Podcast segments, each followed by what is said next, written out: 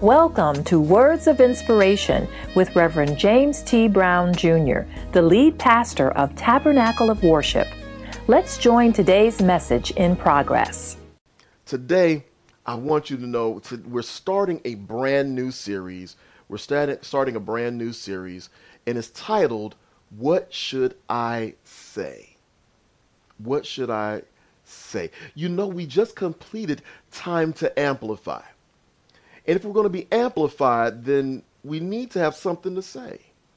There's something that he's placed in our heart. There's a burden. There's a yearning. there's ideas. There things that he, he's, he's placed in us. And we're trying to figure out ways to get it out. But then we need to know what we should say. What we should say. And sometimes even how to say it. I tell you, I'm excited about this series because we're going to dig deep. And today we're starting in an area that is very interesting. I want you to open your Bible with me to the book of Job. The book of Job, chapter 16. The book of Job, right before Psalms, there's Job. And then we're looking at chapter 16. And we're beginning at verse number 1. Job 16, beginning at verse 1. And here the word of God reads it says, Then Job answered and said, I have heard many thing, many such things.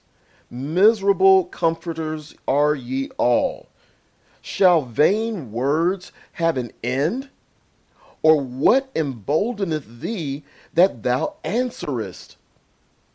I also could speak as ye do.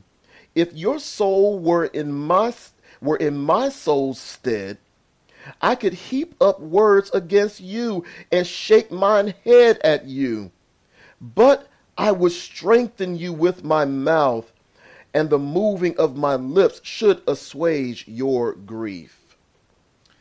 We're going to speak today from the subject great debaters. Great debaters. This may remind some of you of that great Denzel Washington movie some years ago. I believe it was called The Great Debaters. And um, it, it, it just sort of, when you think about that movie and how they, they grew in the ability to to debate, to make an argument, and to defend the argument, and things of that nature. It brings you t- to mind of the beginning part, especially of the book of Job. It's very interesting. Here in this chapter, it, we, it finds us in the midst of one of the most engaging discussions that Job was having with one of his friends following his great losses of loved ones, wealth, and even his health. Even his health. One of Job's three friends, Eliphaz, had just continued to continued the process of debating and rebuking Job when he was in desperate need of relief. Here it was Eliphaz, uh, Bildad, and Zophar. These were the three friends of Job who came to him at his hour of need. and they came and they shared some things and everything that Job was saying when he was crying out, they wanted to debate it and to tell him all the reasons why he was wrong, all the reasons why he shouldn't have done it. All the it had to be something that you did because God did something to you. He you did something to deserve this. So all of these things are what they were saying to him. And this is where Job had just finished listening to Eliphaz's second um, second uh, dissertation. so he had something to say. Look back with me at verse number one. Then Job answered and said, I have heard many such things. Miserable comforters are ye all. Shall vain words have an end? Or what emboldeneth thee that thou answerest? In other, in other words, he's saying, Why, how can you be so bold as to say this stuff right to my face? here it is. Job is looking. He's like, Man, uh, do, do y'all even understand what's going on here? Job wanted Eliphaz to know that he was simply repeating himself and not offering anything new. He's like, yeah, you're not saying nothing different. You're just coming with the same argument and you're arguing with me. I'm the one sitting here with boils. I'm the one sitting here going through all this. And this is how you're coming at me. This is what Job was saying. Each of his statements, Eliphaz, didn't have anything of value and was not useful to Job. Job felt as if he, he wasn't listening to him and only looking to attack him with his assumptions and demeaning sayings. Here, Job has experienced the greatest loss in his life. He lost his children, he lost his finances, servants that he had been given, and all of whom he had done a good job in taking care of, by the way. He wasn't slacking his responsibilities. But he went through all of these things and experienced this loss. And here, after he experienced these laws, and Eliphaz here is attempting and attempting to stand up for God now, and attempted to stand up for God, completely degraded Job. So he felt everything was so bad. He felt that Lisa, listen, oh, understand. God is, is, is, is the one who should be lifted up. You are obviously the one who's in error in all of these things. But I want you to note something. I want you to understand something. When God has sent you on assignment, He expects you to minister to the one who is broken, not crush them even further because you're offended by what they're saying. That's not why He sent you there. Why do you think you're there? Why do you think he allowed you to be in their presence, knowing what their situation and their condition is? He has you there for a reason. I need somebody to type in chat, speak life. You need to speak life to those that are broken, life to those that are hurting. Speak life to them. Listen, they're already laying down. To sit there and try to blame them for everything that they're going through is not the right tactic. It's not the right approach. It's not what God would have you to do. You are, listen, listen, you are a, a Christian, a called out one. You are one who is on assignment. Everyone, everyone has been given a ministry of reconciliation. So, therefore, when you're there, you're not there simply to express your emotion and how you feel. You are there so that God can use you to minister to them. That's why He has you there. That's why. Listen, do not look to debate with those who are broken and hurting. Let me say that again. Do not look to debate with those that are broken or who are broken and hurting. Don't do that. That's not why you're there. That's not your assignment at that season, at that time. Listen, people who are hurting need to be given grace to share what is in their heart and mind. They need to be given that grace. Do not rebuke them in their fragile moment. Don't rebuke them. At that point, you're breaking them further. You're driving them away from God. Listen, this is why there are several people, many people in this season, in this time, who have run away from the church. They've run away because we get into this place where we spend time rebuking those that need to be ministered to. Rebuking those that are hurting, rebuking those that need to feel the love of God. Listen, there's a saying that says people who who need love the most or people who deserve love the least need it the most. It's not that they're in perfect standing. It's not that they're saying all the right things. It's not that everything is perfect about them. But if they can see you love them like God loves them, if they can feel his presence through you, then that can bring them to a place of healing and they can embrace the church, the, the, the bride of Christ, instead of rejecting.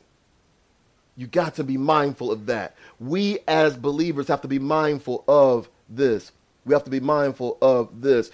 Be careful about being super spiritual with those who need comforting. Be careful about that. You don't need to be super spiritual at that time. Listen, sometimes your shoulder to catch their tears is more valuable than a dissertation on the delivering power of God. Do you hear me? Simply being able to be there and allow the, the to be a shoulder to cry on, to be somewhere or uh, someone who they, they that they can talk to, that they can trust, that they can go ahead and pour their hearts out to, knowing that they're that you're mature enough not to share with anybody, and certainly not to rebuke them or reject them. This is what needs what we have to keep in mind. What we have to keep in mind. It's not the time to start going and giving them a dissertation on God's deliverance. It's not time to go through all of the, the epistles and show what Paul taught regarding deliverance. That, that's, that's not the time to do that. It's time to be able to show the love of God, to show the love of God. If you believe that they are going down a path that they shouldn't, then in love, speak life to them. In love, speak life to them. You don't let them go down. Don't rebuke them. Don't let them keep going down that road.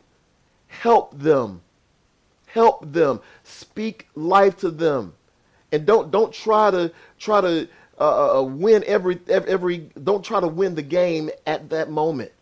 Sometimes you may just need to win the quarter. You may need to win the down or the play. But tr- go go just a little bit seeing where they are. Be patient.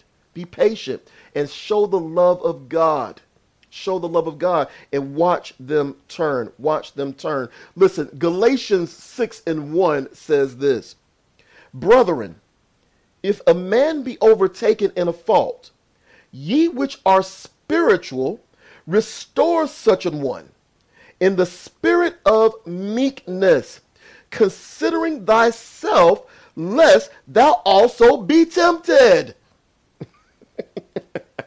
Paul is saying, listen, when when when, when you are the one who's who who if you're you're spiritual, right? And you see your brother is overtaken in this fall, or your sister overtaken in this fall. You see that they're going through this thing. Look, restore them. Restore them. Restore such a one. And part of the reason why you do that, look at how Paul ends this thing. He said, Do it in the spirit of meekness. Why? Considering thyself, lest thou also be tempted. Because you could be in the same thing. He said, look, look, you need to be compassionate. Say, oh, God, L- listen, no, no, no, it's going to be okay. It's going to be all right. Listen, God still loves you. God hasn't forgotten about you. I know how you're feeling, but God is still there. Go ahead, minister to them and let them hear the compassion come through your voice because if you look at it, imagine yourself on the other side of that table. this is what the apostle is saying. This is what we he, we've got to be be mindful of. Listen, don't preach at them or point uh, your finger at them. Don't preach at them or point your finger at them. Instead, strive to bring restoration to those who are broken. I need somebody to type in chat, restore them. Restore them. Restore them who are broken. Restore them who are hurting. Restore. Restore. Restore them. Type it in chat. Restore them. Restore them. Listen, if there's somebody in your home or wherever you are with you, tell look at them in their eyeball. Say restore them restore them. Remember, remember, we all have been given a ministry of reconciliation. You've got to restore them. You got to restore them. Listen, if you are truly spiritual and being led by the Spirit of God, you will not want to break them any further. You won't want to break them any further. You will speak with a compassionate heart and try to bring healing to them. And try to bring healing to them. You'll meet them where they are. You'll meet them where they are, not try to pull them up to where you are or to another place. No, you'll meet them where they are and you'll minister compassion to them with a compassionate heart, rather, to bring healing to them. To bring healing to them. The way we can always remain in the compassionate and meek spirit is to remember that we too could have been tempted or challenged just as our brother or sister. That's how we can stay in the right frame of mind and we can minister in the right way. And this brings us actually to a vital assignment that is found in verse 2 of the very same chapter, chapter 6 in Galatians. Galatians 6 and 2 says this Bear ye one another's burdens, and so fulfill the law of Christ. Bear ye one another's burdens, and so fulfill the law of Christ. Our Lord Jesus expects us to walk with those who are carrying a heavy burden. Let me say that again. Jesus expects us, expects you, expects me to walk with those who are carrying a heavy burden. And can I pause just a moment? I want to simply let you know that the book of Galatians, Paul, the, the, the, the letter that Paul wrote here, he didn't write that to pastors. He didn't write it to bishops. He wrote it to the church at Galatia, which means he wrote it to all the members of the church. This is a responsibility of Christians, not just elders, not just deacons, not just ministers, to everyone everyone who is a Christian, a called out one, a part of the ecclesia, a part of the church, this is your responsibility. This is our responsibility. It is shared that we have to bear one another's burdens. Thank you for listening to today's message. We pray that it was a blessing to you. If you're in the metro Atlanta area, we invite you to join us for our regularly scheduled services at Tabernacle of Worship. You will also be able to get this entire message. Please feel free to visit our website at www.taboworship.org. That's www.taboworship.org for more information.